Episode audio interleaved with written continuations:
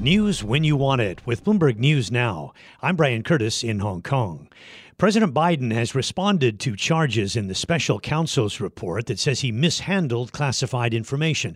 Bloomberg's Ed Baxter has more. The report in part said that he had shared the information. Biden flatly denies that. He says his regret. I wish I had paid more attention to how the documents were being moved and where.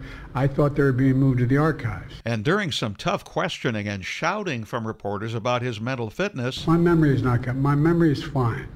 My memory, take a look at what I've done since I become president.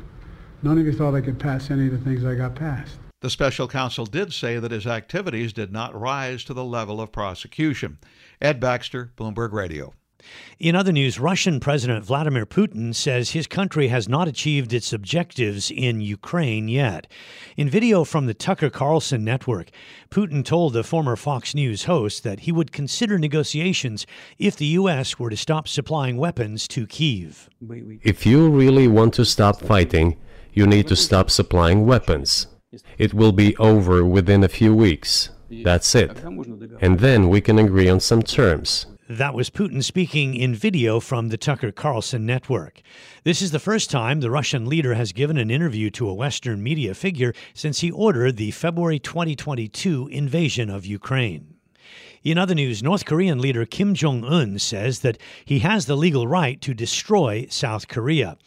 This is his latest move to threaten South Korea after starting the year by eliminating the concept of peaceful unification from his state's national policy. Secretary of State Antony Blinken is on his way back to Washington after his latest whirlwind trip to the Middle East. Blinken faces a daunting task in trying to rally Israeli leaders around a ceasefire and hostage release deal with Hamas. Bloomberg's Israel bureau chief Ethan Bronner has more from Tel Aviv. Israeli Prime Minister Netanyahu was dismissive of what Hamas has offered uh, in terms of how they want to move forward. Uh, and I think that the sentiment in Israel right this minute is uh, yes, we want our hostages back, but we're not uh, not at any cost. Bloomberg's Ethan Bronner reporting from Tel Aviv. The European Union is teeing up another round of sanctions against Russia as its war in Ukraine inches closer to the two year mark. We get details from Bloomberg's Alberto Nardelli in London. It's a fairly limited in scope package from the EU side, basically. It's about 55 companies and more than 60 individuals mostly companies and individuals relating to the military sector, so producers of weapons, missiles, etc., and individuals that work in those companies. There are also proposals to target shipping firms that have transported missiles and other weapons from North Korea to Russia. The EU is moving to implement more limited sanctions after missing last year's anniversary deadline due to disagreements within member states. U.S. regulators are monitoring risks from non bank mortgage lenders. Think Rocket Mortgage and Quicken Loans.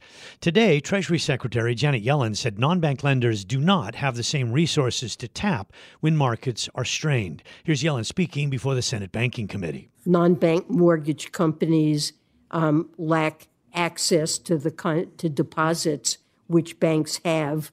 Um, they're short term. They're reliant on short term financing that may be a lot less stable uh, than uh, deposits. And um, in stressful times, their credit lines can be pulled. They don't have access to the kinds of liquidity backstops that banks have as well, such as the Fed's discount window. Treasury Secretary Janet Yellen.